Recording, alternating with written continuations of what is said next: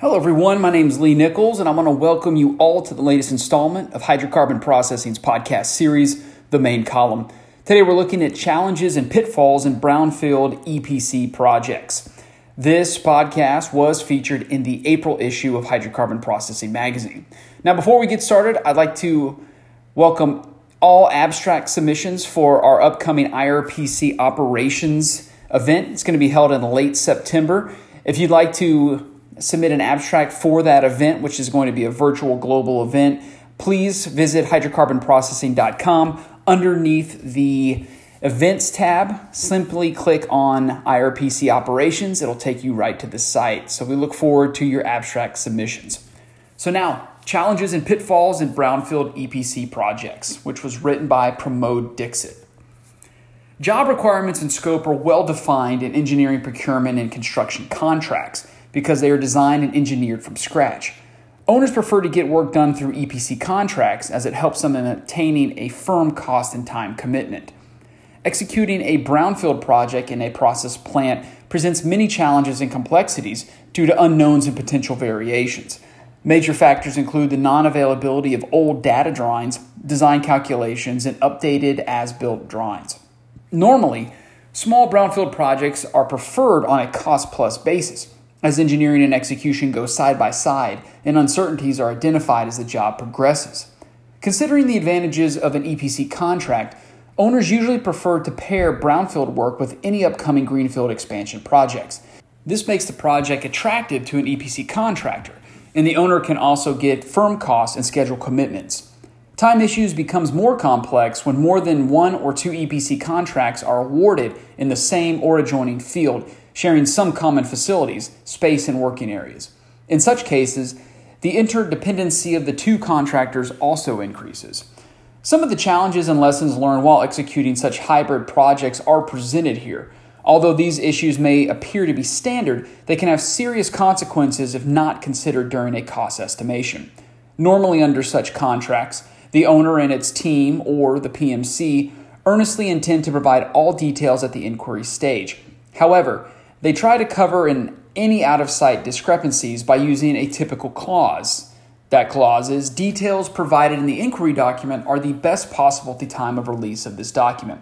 However, these are subject to field verification by the contractor prior to submission of bids. Unless any exceptions or deviations are put forward by the contractor and accepted by the owner, any subsequent changes later shall not be acceptable, and time and cost implications shall be to the contractor's account. Some common types of design and execution challenges are detailed here. So, the process area. Process conditions at the battery limits of any operating plant are dynamic and expected to have variations that must be detailed in the inquiry for the contractor to conduct a hydraulic check. In a project, due to this omission, one acid gas collection required an increased stainless steel header size at a late stage, as available gas came to it from different units. The pressure was insufficient to reach the downstream sulfur recovery unit. In an integrated analysis of a complementary brownfield with greenfield project, complete hydraulics and pressure balancing is required for systems like air, cooling water, steam, flare, etc. In another project, a problem was encountered with cooling water supply pressure and quantity, resulting in the augmentation of the old plant cooling water system. Metallurgical improvements occur regularly in the process industries. The extent of implementation of superior metallurgy and brownfield modifications should be demarcated clearly along with the Greenfield project. The construction material of piping, instrumentation, and equipment internals, etc., should be clearly marked on a material selection guide and material selection diagram to avoid the confusion of a superior metallurgy change in old units. Demolition and cleanup of any old unit. Demolition of an old unit and site cleanup to create space for a new unit is normally part of any project. The scope normally covers the removal and disposal of old equipment, piping, foundations, and structure in a safe manner. The area should be inspected for hidden surprises such as underground cables, pipes, drains, or any process lines and old foundations. The area should be thoroughly scanned by suitable tools, ultrasonic or other type, to avoid damage to any live system. Any adjoining building or structure that is live and may get impacted during excavation work should be identified and accordingly suitable reinforcement or structure must be planned.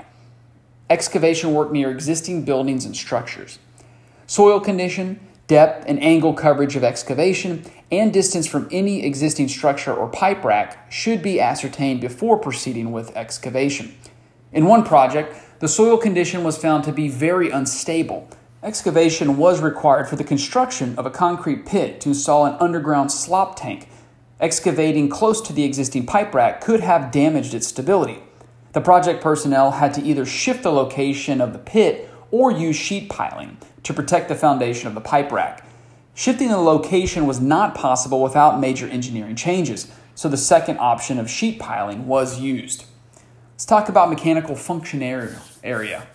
Front end engineering design, or FEED, should normally cover all relevant data, drawings, and health check reports of existing equipment where modifications and alterations are planned.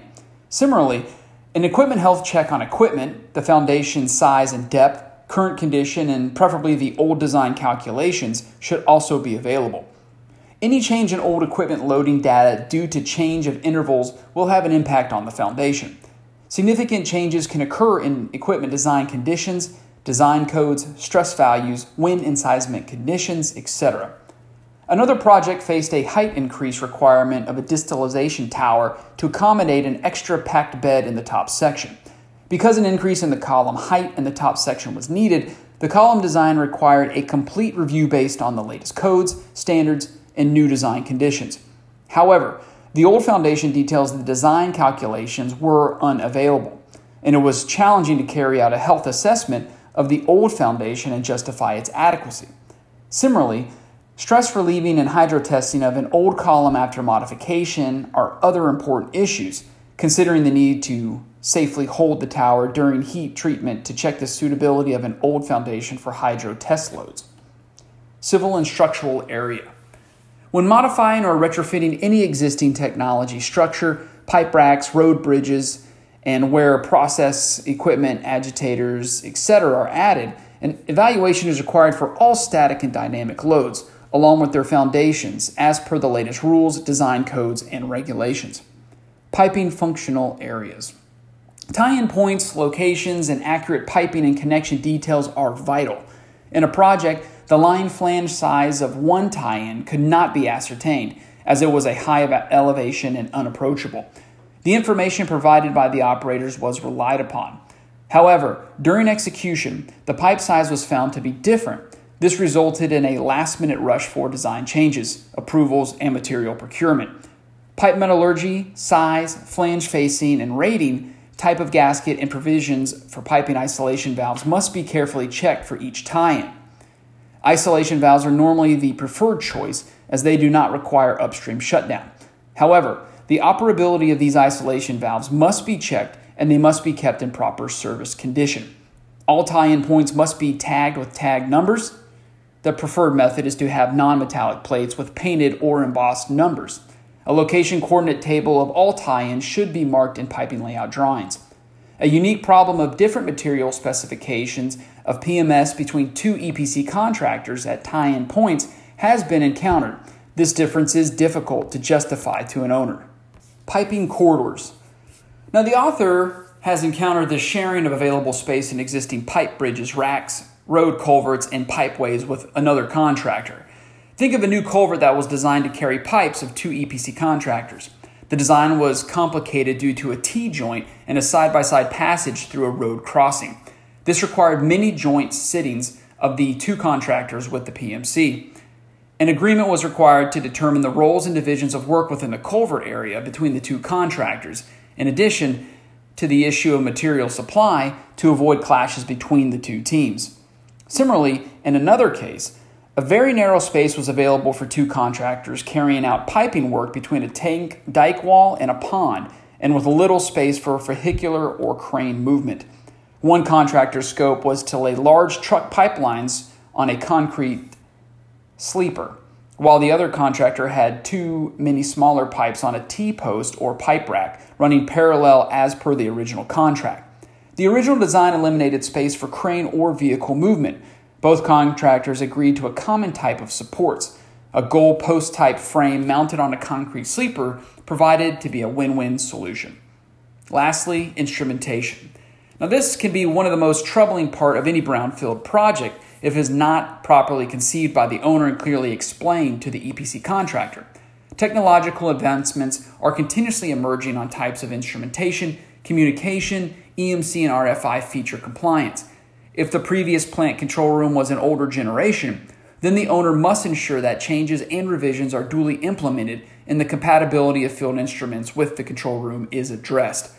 Upgrading software is required as part of control system integration of instrumentation, as well as cybersecurity and confidentiality requirements. We want to thank you for listening to the latest installment of Hydrocarbon Processing's podcast series, The Main Column.